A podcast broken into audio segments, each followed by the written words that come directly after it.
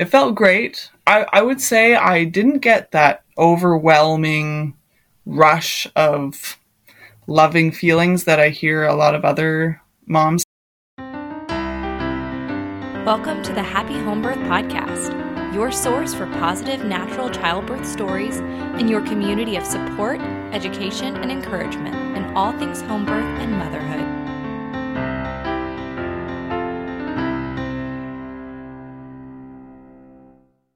Which is more important in birth preparation and birth itself, the body or the mind? Hey there, happy home birthers, and welcome to this week's episode of the Happy Home Birth Podcast.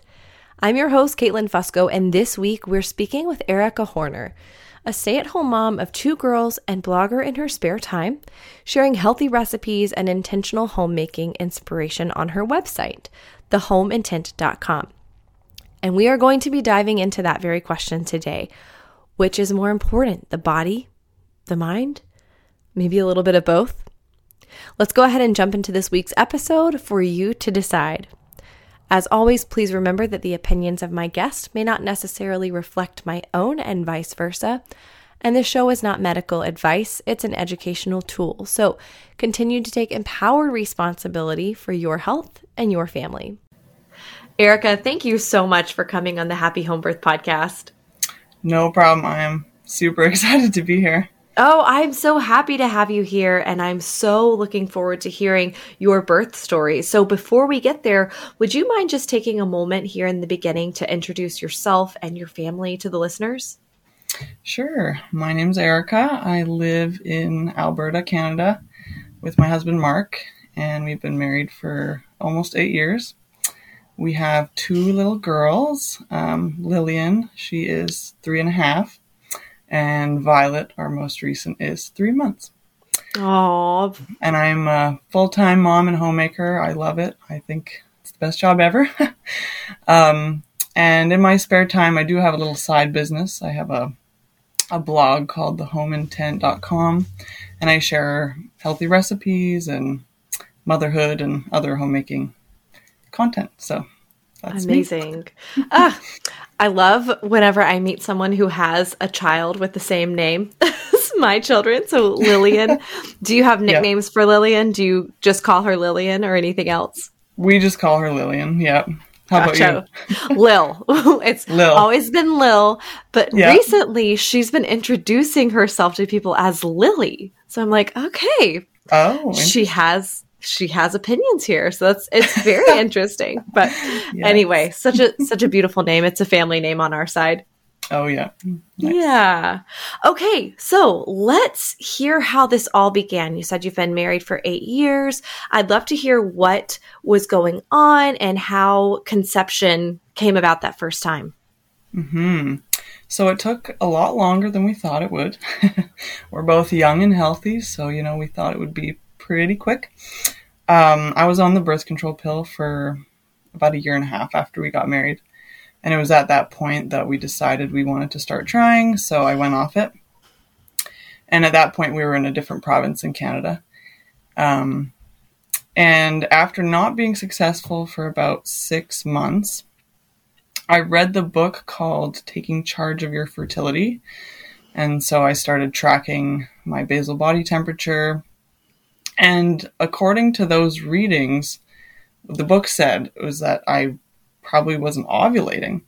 So I was shocked by that. Okay, what do I do now, right? So I went to see a naturopath. She did some tests and told me I had early signs of polycystic ovarian syndrome and said I might not be ovulating because of that. So she put me on some supplements did some acupuncture treatments regularly um, for about nine months, and I didn't get pregnant in that time. And it was right then that we decided to move back to Alberta, where we're both from. And I thought, you know what, this is. it's a lot of time to do all these treatments, and it hasn't worked so far. It's a lot of money as well. So I decided, let's just quit for a while and just try to not try so hard, right? Um, and we decided actually we were we were talking about fertility treatments versus trying to adopt, actually, because the end goal was to have kids, right? Have a family. And so we were weighing the pros and cons of fertility treatments and adoption. And my thought was that they both take time, they both take money, but with adoption, you're kind of guaranteed, almost guaranteed to have a child in the end, even if it takes 10 years, right? So that's what we decided to do to just go for adoption and stop trying to get pregnant for a while. So we went through some courses we had to take for that, did a bunch of paperwork. We were waiting for our home study assignment, so to meet with a social worker. And about a week after we got all that stuff completed, I realized my period was a little bit late. And of course, I tried not to get excited, right? but I thought, well, it's late, so let's go buy a test and see. It's probably nothing. So I bought the test and took it the next morning. And I actually had a dream that night that I had a positive test and woke up and realized I hadn't taken it yet. so I got a little more nervous after that. Mm-hmm. But anyway, I took the test and that faint little line appeared and I was over the moon, obviously. So excited. Went back to my husband who's in bed, just bawling. And uh, yeah, we were just, okay, wow, didn't expect that. wow. We so how long was it? I guess how many how many months years was it between when you first decided okay let's let's consider this and then actually becoming pregnant um, I believe it was June 2017. I went off birth control, and then I took that test July 2019. So about mm-hmm. two years. Yep. Yeah.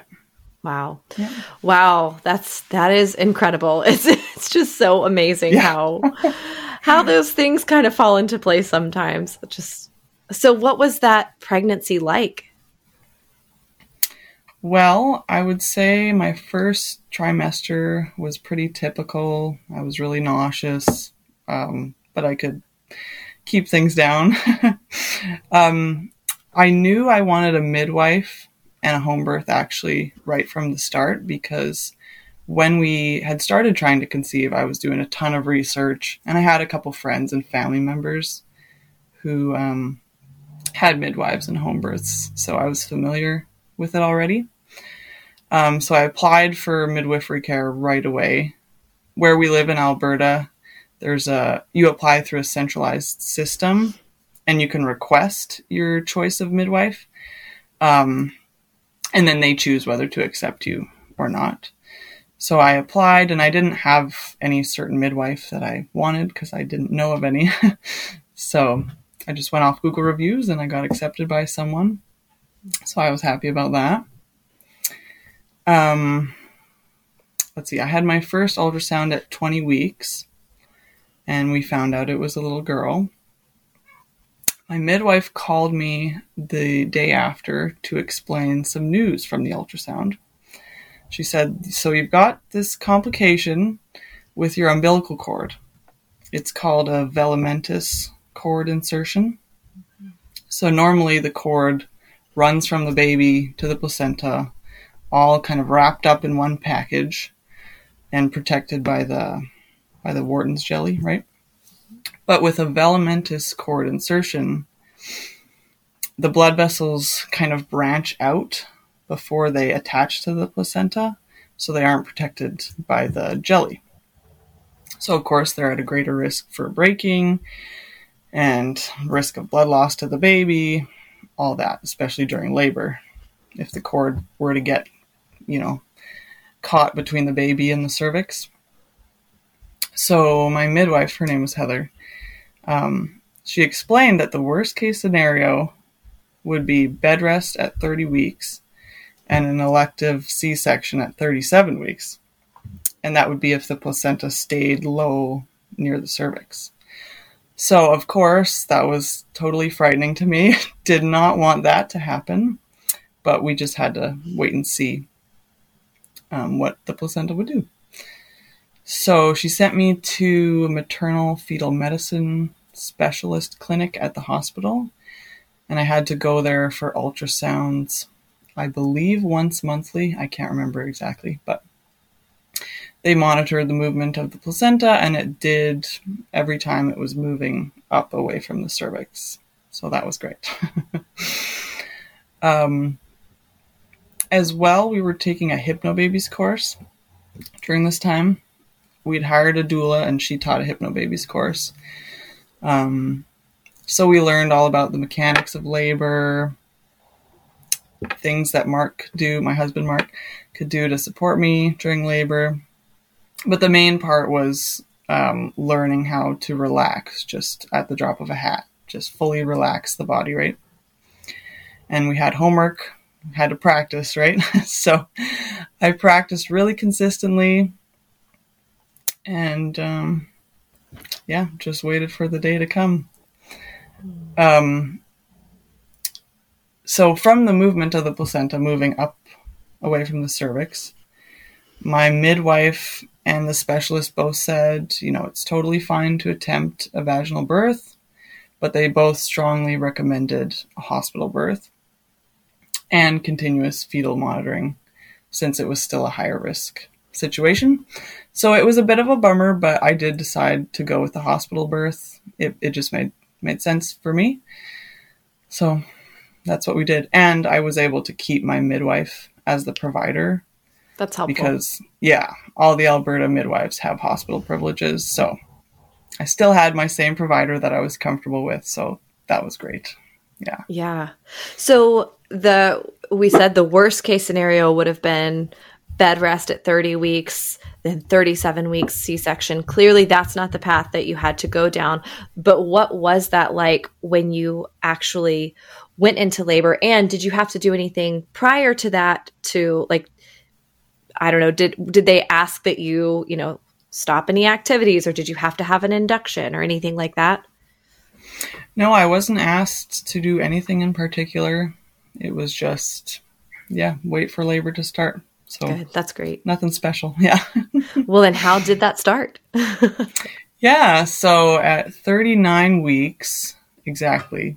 Well, I should say also they they changed my due date a couple of times from all the ultrasounds they took. so it was really like, who knows when this is going to happen?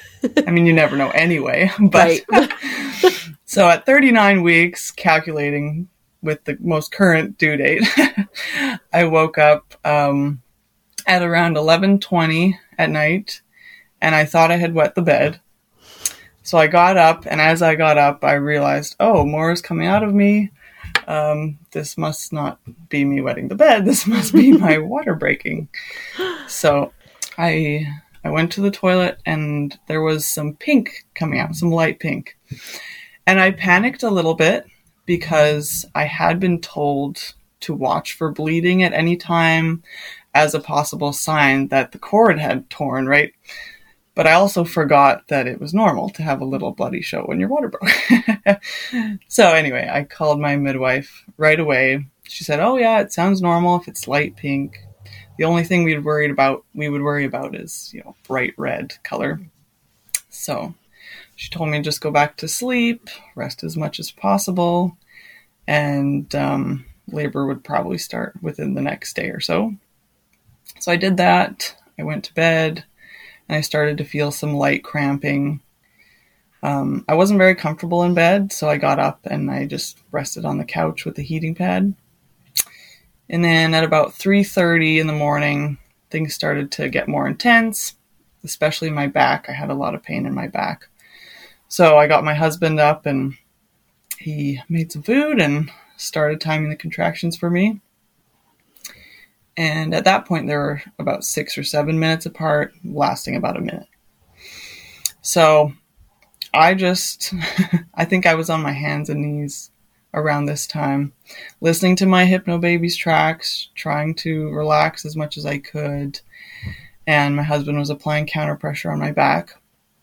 But I found it really, really difficult to relax. Even laying down, I just, I was just so tense.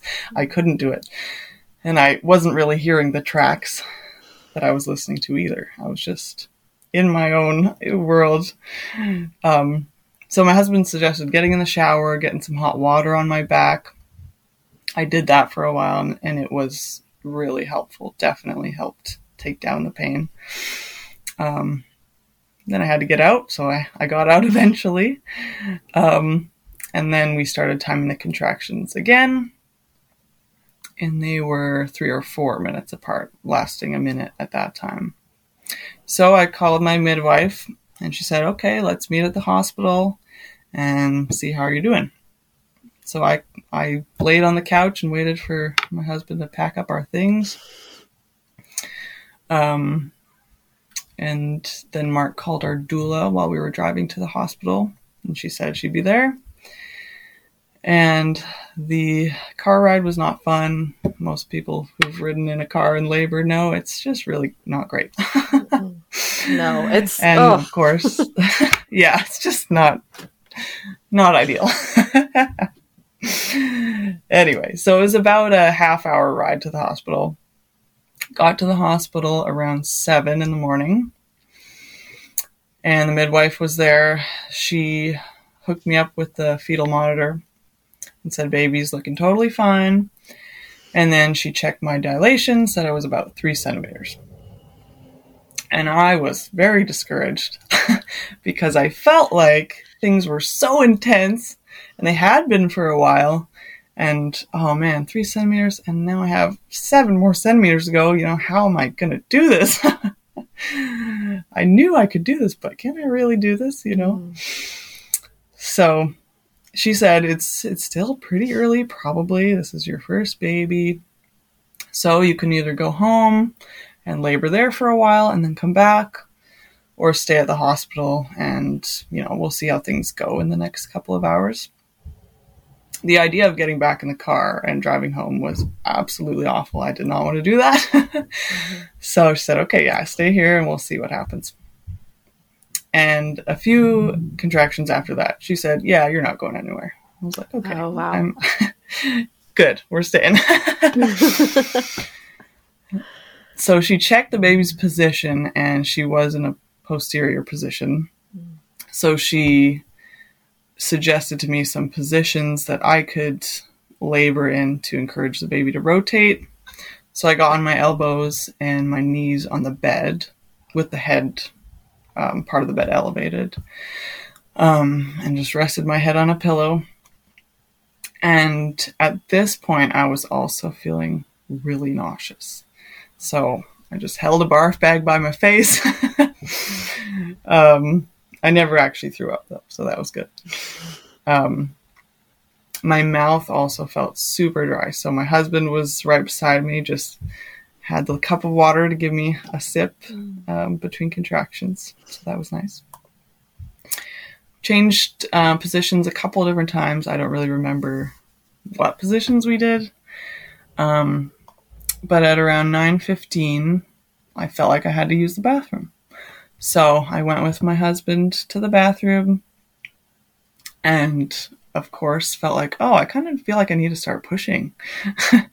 and then the uh, the back labor also intensified at that point uh-huh. too. And I remember saying to my doula, I don't think I can keep doing this. I was thinking about asking for an epidural, right? And she told me, remember, Errika, it's usually when you feel that way that the end is right around the corner. So just give it a little more time. Um, so I thought, okay, just a little more time. My midwife asked me to come to the bed to check me again since I was basically trying to push. And that was about 9:45 and she said I was 8 centimeters. So, okay. That's progress. Great. 5 centimeters in a little over 2 hours, right? Just goes to show you that dilation measurement doesn't really indicate how much longer your labor might be, right? Mm-hmm. Yeah. Um, so I was at eight centimeters, and she said, "Try not to push because you're not fully dilated yet. You don't want to put extra pressure on the cervix." And I tried, but it wasn't very possible. you know, your body is just doing what it's doing, and there's really no stopping it. So, 10:30, I told Heather, I really need to push. Like, I need to do it. And she said, Okay, you're most likely fully dilated. Just go ahead. Great. So I started pushing. She began to see a little bit of the baby's head, and she called the backup midwife. They always have a backup midwife um, to come in. And the baby's heart rate started dropping. So she called in an OB and the NICU team just to be there on standby as a precaution. And I never noticed those people coming in. Afterwards, my doula said there were about 10 extra people there on standby. Did you notice? No. I was just in the zone pushing. and I remember my midwife saying to me calmly but very firmly, Errika, we need to get the baby out soon. So you need to give it all you've got. And she didn't say this, but I knew that that meant if the baby didn't come soon and the heart rate continued to drop, this would probably end in a C section. And of course, I did not want that to happen after all this work. so I did that. I pushed with everything I had. Felt like the hugest bowel movement of my life.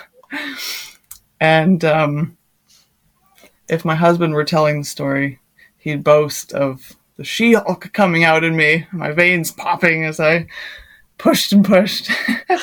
Your husband sounds like the best doula, by the way. Oh, All of the little bits yeah. you're given. like, all right, Mark, I see you. yep. yeah, he's got to take some credit. He's great. so I pushed for about 45 minutes.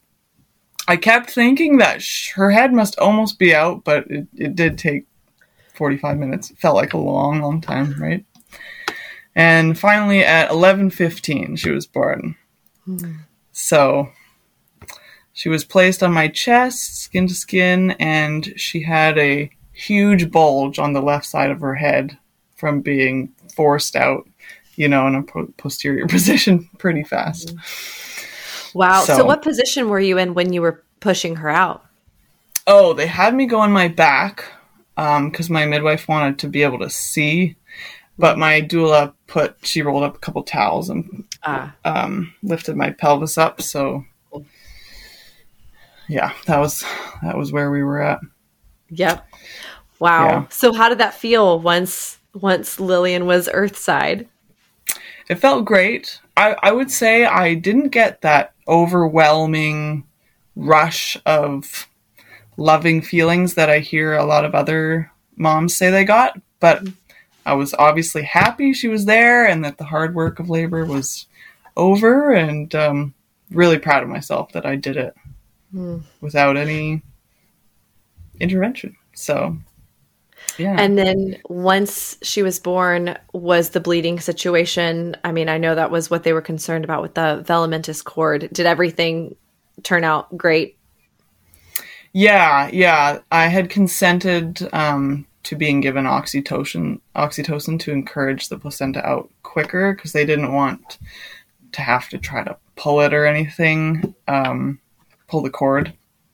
Um, so they gave me the oxytocin and it still didn't come out very quickly. Um, so Lillian went to Mark for some skin to skin, and I went to the toilet to try to push it out, and it did come out in one piece, thankfully. So all was well. the the backup midwife actually asked if she could take a photo of my placenta because it looked so cool and she has a book of placentas. so you made the book, Errika. I made the book. Yeah. Very impressive. yeah. wow. So, so we left the oh, hospital man. at around so... 1.30. Oh, wow. So you just snuck on out of there. Yeah, yeah. I had a couple of um or no, I had one tear. It required a couple of stitches, but our midwife said, "Yeah, you you can go home if you want," and we did not want to stay there. So that's amazing. Is that common practice? Because I know here it's like, ugh, moms have to stay for, or not have to, but they, you know, strongly encourage right. moms to yeah, stay I for think, a day or two. I think with the midwives here, it's common practice. I don't know about the OBs, but gotcha. Definitely midwives. Yeah, yeah. Okay, all right. So, what was that postpartum experience like? It was a little rough at first. Um, as far as my recovery, I think it was pretty typical. I was I was sore, but what do you expect, right? um, breastfeeding was very tricky. Um, that first night, she had a lot of trouble latching. There was a lot of screaming and crying. And um, the next day, our midwife came back. That's usually what they do. They do a home visit the next day. And she said baby's reflexes weren't quite what they should be. And she had been six pounds when she was born. So, because she was so small, she was worried about hypoglycemia. And so she sent us back to the hospital actually the day after she was born. And she did have low blood sugar. So we stayed at the hospital while they ran some tests and we fed her formula just to get her blood sugars up. And we were there for about eight hours. Um, longer than we were the day that she was born, which is funny. so that was kind of brutal sitting at the hospital the day after giving birth. Um, but she was all fine after that. And um, we fed with formula for a few days actually until I remembered I could pump and feed her breast milk. um, for some reason, I had not thought of that. Oh, that's so, so started, weird. It's like you were like yeah. early postpartum or something. yeah, I know. Something crazy something weird happened there. so we started feeding her um, by pumping and with a bottle. And then I saw a lactation consultant after that. She gave me a nipple shield to try, which I didn't know was a thing. And from then on, breastfeeding was super easy. Mm. We tried to wean off using the nipple shield, but we were never successful, so we just used it for two years of breastfeeding, and it worked. so wow. I was happy. Yeah. Yeah, 2 years. That's fantastic. That's that's amazing to know you started off. I think that's I just think that's helpful for mothers to know who may be in the same boat where they are struggling in those first few days. That does not indicate that you won't be able to have a successful breastfeeding journey. I mean, that's, you know, you made Absolutely. it 2 years. That's that's incredible. Yeah. Oh, wow. Okay, so that was you said Lillian's like three and a half. Is that right? Yeah, that was yeah March 2020, just before COVID Ooh, hit us. Right before you just snuck that one right in. I did. Yes. so okay, so then what was how did the your second pregnancy unfold? Was the timing planned or was what was that journey like? Well, it again took us longer than we thought it would. Mm-hmm. It took us about a year to conceive this time. Half the time. And half the time, yeah, an improvement for sure. yeah, we started trying when Lillian was around a year and a half. Um, and I, I told myself, we'll just give it a year, and then if it doesn't happen in that time, then we'll decide adoption or fertility treatments or see the naturopath again. So I actually did go to see the naturopath at the year mark. And uh, we started doing some stuff. And a couple weeks later, I found out I was pregnant. So oh, great. There you go. yeah. So again, I immediately applied for a midwife. And I found out that my first midwife had either moved or wasn't a midwife anymore. I don't know. She wasn't available.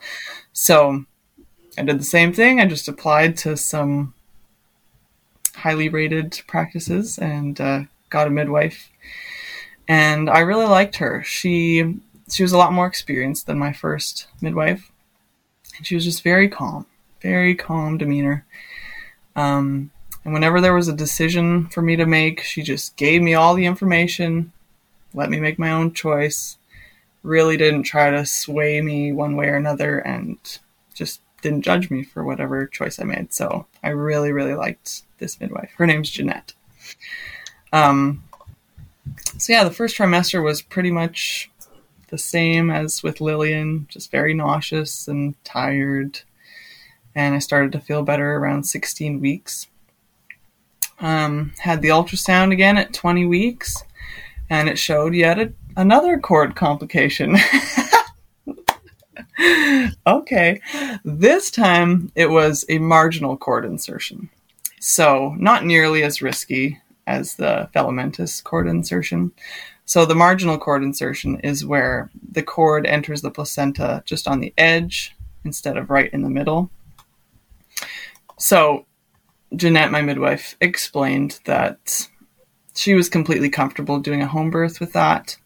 She'd seen a lot of home births where afterwards they realized there was a marginal cord insertion and they didn't know of it before, and you know, everything usually turns out just fine. So she gave me all the information about the risks and things that could happen, but I just decided home birth because I felt good about it this time. So um, we didn't hire a doula this time. It just wasn't financially possible. My husband switched careers and took some schooling, so things were a little tight. Um, and I I'm positive that the Hypnobabies course did help me with my first birth. Um, but it just didn't feel like quite the right fit for me. So I'd heard some YouTubers that I watched talk about the Bradley method. And so I decided to read up on that and see how that went. So my husband and I we read from Susan McCutcheon's book Natural Childbirth, the pra- the Bradley Way. We read a little bit from it every night together and it was really good at clearly explaining the whole process of labor. So I really felt I understood what my body was going to be doing. And there's a certain position that they have you practice lying in that later on in labor you would lie in to try to fully relax. Um, so we practiced some contractions regularly, um, me going into that position, and then my husband Mark coaching me through just relaxing every part of my body. And um, then there's also some practicing for pushing positions um, later on. So we practiced for the whole length of labor what we would be doing. Um, and a little while after we started this, Mark had a thought. He said, How hard is it to relax your body when nothing uncomfortable is happening to it? And I thought, you know what, that's true. Because in my first pregnancy, when I was practicing my relaxation, my Hypnobabies, I really felt I was good at it. But when it came time to try to do that during the contractions, I really felt like I couldn't relax. So he made a suggestion. He said, Why don't I tickle you while we're practicing? I love it. and I was like, What? That's ridiculous. But then the more I thought about it, I was like, You know what? You're right. I'm really ticklish. It's going to be really hard for me to relax while you're tickling me, but it's also going to be really hard for me to relax during contractions and labor. So, okay, let's go for it. and it was really hard. It was really fun because there were times where I just couldn't do it and I just laughed. um, but I really think that made a huge difference because I, by the end of it, I was quite good at just relaxing and not tensing up or laughing, just just making it through the contraction, the contraction, air quotes, while my husband was was tickling me. So, so that's what we did. Um, I think that is great practice. It was. It really was. I would do it again, hundred percent. So, um, with this pregnancy, this labor, I decided to choose a couple of clear things that I could focus on during labor. Because with Hypnobabies, I had learned like so many different pain management techniques, and I just like, they just left my mind while I was laboring. The only thing I remembered was try to relax, but that wasn't working for me. So this time I was like, okay, I want a couple things that I need to remember to do. So the first one was doing the Bradley position. and of course, relaxing my body through the contractions. Um, the second thing I planned to do was tell myself during each contraction to open up or open the door. And the third thing was to, excuse me, visualize my uterus contracting and pulling the cervix open. So those were my three things that I drilled into my brain. This is what I'm going to do during labor. and I just kind of forgot everything else. So I felt very well prepared. I knew what my body was going to do, and I knew that what I was going to do, those three things, would help me through it. And we'd practiced countless times, so that was helpful too. Um, I should say as well, with my first, I didn't make any effort to to try to get the baby in an optimal position for labor. Like I just kind of assumed she would be in good position. and that didn't happen. So this time I was really consistent with never like laying back or sitting back even. I was just always sitting up and forward. And this baby did stay in the anterior position for the last three or four months of my pregnancy. Mm, so that's great. I definitely would encourage people to do that. Mm-hmm. Um, yeah, so the plan was for my mom to come here and take care of Lillian because Lillian wanted to be here, um, and I was totally fine with that. But of course, you need someone dedicated to look after little toddler, right? So that was the plan. And with Mark's new line of work, he would actually be away for weeks at a time.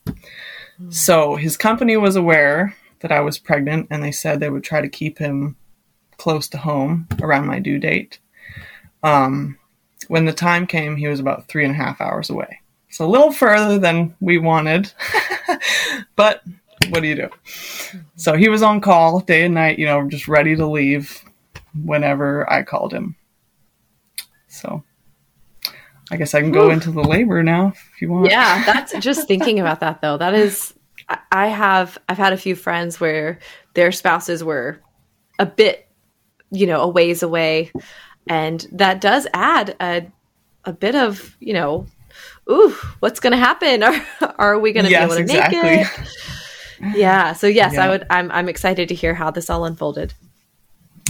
Yeah, so 40 weeks and two days. Oh, longer. longer. Although, well, maybe. You... I guess maybe. yeah, if if you calculate from Lillian's original birth date, she was born at 40 weeks and two days as well. Okay, so, interesting. Well, that's the there you go. There you go. so I woke up at one in the morning, had to go to the bathroom, and as I was walking back to my bed, I noticed something dripping down my leg. oh, okay, my water's broken. Great. So called Mark right away. Said he should head out. He said, "Okay, yeah, I'm on it." He called me back a few minutes later and explained that he realized he had something that was needed at the job site. So he needed to drop it off there, then head home, which would add an hour to his trip. So, yeah, so I'm thinking, okay, okay, he'll be home around 6 a.m. in about five hours. Lillian's birth was 12 hours after my water broke, so I'm pretty confident he'll make it. So I put on some disposable underwear. I got the bed set up with the plastic shower curtain under an old sheet to protect the mattress. And the contractions started very soon after my water broke. Um, I timed a few and they were four minutes apart lasting longer than a minute each. Um, but they were totally manageable. I just stopped whatever I was doing and leaned on something to relax through it. I wasn't going to do the Bradley position until it became more intense. Um, I went to the bathroom again and I noticed some bright yellow and brownish discharge on my underwear. And I knew that pink was normal, but I really didn't know about yellow or light brown. so I called Jeanette to chat about that and to tell her my contraction pattern so far. And she said the discharge color sounded normal, probably just shades of mucus plug and uh, text to text her a picture to make sure if I was worried. So I did that, and she said, "Yeah, it looks normal." So at 2 a.m., I called my mom because I thought sooner she gets here, the better. I don't know how long this will take, but she should be here. Um, she didn't answer. And so I got a little worried. so right away, I called my stepdad. He answers and handed the phone to my mom. And I told her things are coming along. So not a huge rush, but you know, make your way over sooner than later, right? um, let's see. I timed the contractions at that point, and they were actually further apart, five to seven minutes apart, and still about a minute long. Um, but they were getting more intense, and I started to get the back pain again. Um, I put on a playlist of calm instrumental music that I had prepared, which I thought would assist with me relaxing, and it totally did. Um, then I just lay in my bed in the Bradley position and relaxed and visualized my cervix opening and said to myself, open the door. And it was totally manageable. And my mom arrived a few minutes before 3 a.m. So we chatted between contractions. She asked if there was anything that she could do to help. And at that point, I realized it would have been smart to prepare her, to provide some birth support, since it was likely Mark would take a while to get home, right? but we didn't. Anyways, I asked her to push on my back during contractions, and so she did that, and that did help. And she suggested the heating pad, which I had planned to use but totally forgot about. So we got that out, and she um, pushed on the heating pad on my back during the contractions. And we timed the contractions again. They were about four minutes apart and a minute long, but getting much more intense. Um, and I was trying to breathe deeply and relax, and I couldn't fully do it, but it was it was still manageable. Um, and I was starting to voc- vocalize as well. Um, and I got to the point I started thinking, oh, I don't think I can do this anymore. Oh boy. but I must still have such a long time to go. it was, you know, a little less than three hours since my water had broken. So at 3:45, at the end of a contraction, I had the sudden urge to push, oh boy. and that shocked me because I did not think I was that far along. Um, so right after that contraction, I handed my mom my phone and I said, "Call Jeanette. Tell her I had the urge to push." Um, so she called. And Jeanette didn't answer the first call. so mom left a message. and I thought, okay, well, we'll see if I feel pushy during the next one. Because, you know, maybe it was a fluke. The next, yeah, sure. The next one came, and along with it, an undeniable urge to push. So I said, call her again, mom, call her again. so this time she answered, and very predictably, she told my mom, tell her to try to hold off, not push yet, and that she'd be right, you know, on her way. And that call was at 349. Mm-hmm. So when that contraction ended, I asked mom to get the floor mats. I, I had some floor mats ready because I had planned to push on my hands and knees on the floor by the bed. So she grabbed the floor mats and my birth ball from the living room because I told her I actually want to hang over the birth ball on my knees. Um, and I had two pushing contractions there. Um, and I wasn't even trying to stop pushing because I just knew, you know, I can't stop this. Yep. Sorry, Jeanette. um, so I had two um, pushing contractions on the floor there on my knees. And at the end of the second one, I felt baby's head crowning. And so I shouted to my mom, who's sitting on the edge of the bed beside me, Mom, she's right there. And my mom quickly pulled down my underwear and I pushed the head out. Um, and I was totally forgetting that I had planned to slowly do that part to avoid tearing. She just came out. the next contraction, I pushed the rest of her body out, and my mom caught her. Um, and since I didn't see what happened, after a few minutes, I said, Did you catch her? and according to my mom, you know, time was just standing still in that moment, you know, after she caught her granddaughter. Um, so that was pretty special. I, um, so I slowly turned over to sit on my bum and lean back on the birth ball. And mom handed the baby to me and went to grab some towels to keep over the baby.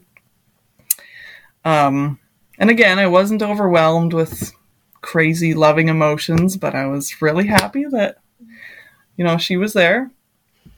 Um, so we estimate she was born at 4 a.m. Neither of us, of course, thought to look at that time. but um, we called the midwife at 4:02, so we're we're thinking four o'clock. That sounds Um, great. So yeah, yeah. So so uh, my mom called the midwife and told her, yeah, Errika delivered the baby, and she was shocked too. Didn't expect that. and she told us, okay, you know, the baby looking okay? And she was a little purple and slow to wake up, but she did gradually start to move more and more and make noises, and she was breathing, so we weren't concerned. And the midwife was about seven or ten minutes away, so yeah. Then we, while we waited for the midwife, we called my husband, and that was really fun. he answered, and I said, "Guess what? I just had a baby." oh, and we, he was obviously really surprised and happy that everything went well. Um, so we, we gave him the rundown of how it all happened, and then Jeanette walked in the door, so we said goodbye for now, and he was still two hours away. so Violet waits for no one. She waits for nobody. Nope. so um, they got me into my bed, and we did some skin to skin, and Jeanette checked us both out, and I got to cut the cord because Mark wasn't there, and why not? Again, the placenta took its time. Um, we waited about 30 minutes, and then Jeanette suggested a homeopathic remedy. So I took that. Do you remember which Um, one? Oh gosh, no, I don't No, know. that's fine.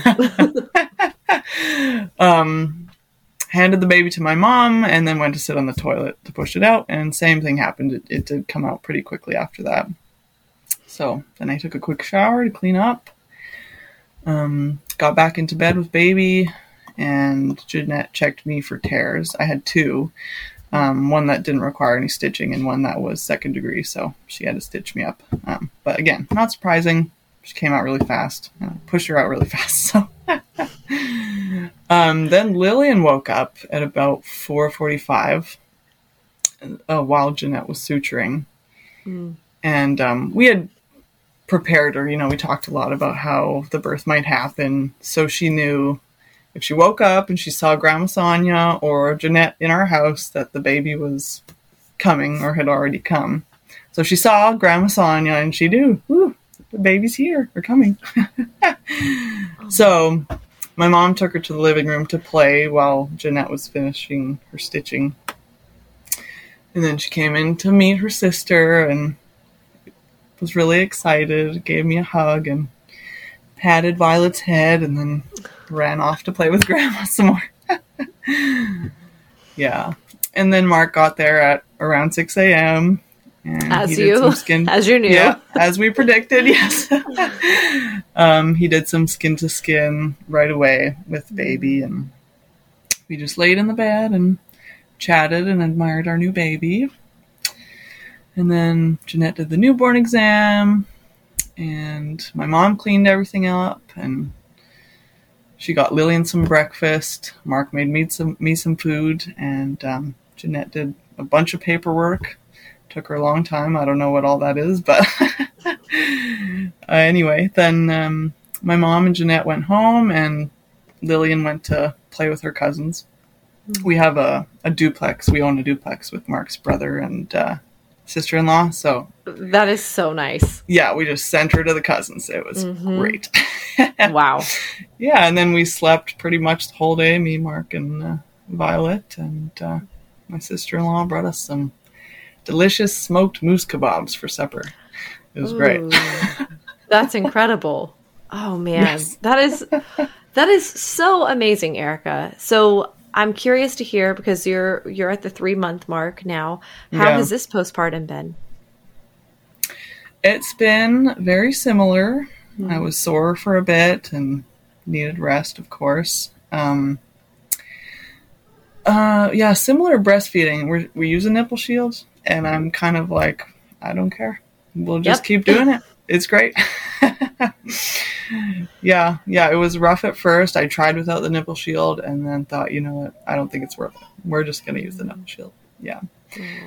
Um, my husband had two weeks off, so that helped. And I'd also prepared a lot of freezer meals because healthy food is really important to us. So had a lot of food just ready prepared and um, yeah, it was pretty smooth to be honest. Mm.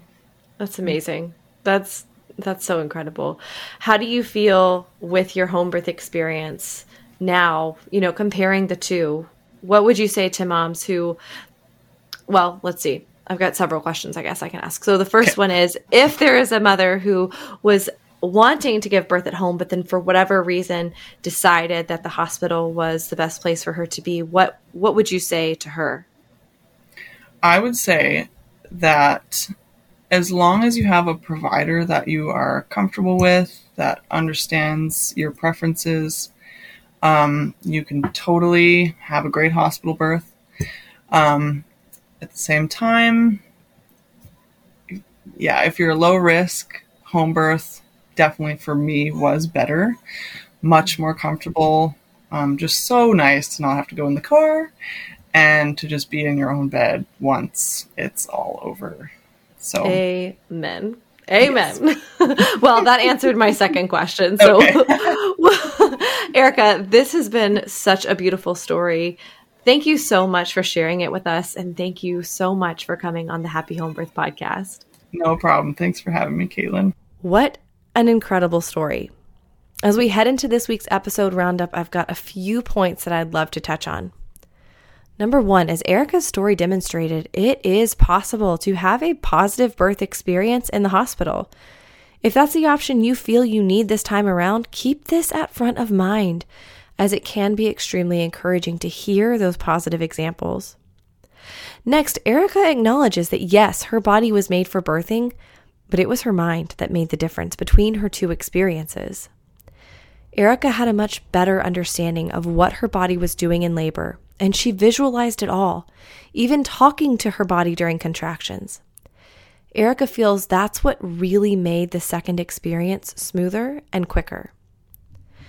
And finally, you don't have to learn every single possible coping technique. In fact, having just a few specific strategies planned to use during the birth can help so that you know exactly how to prepare and focus.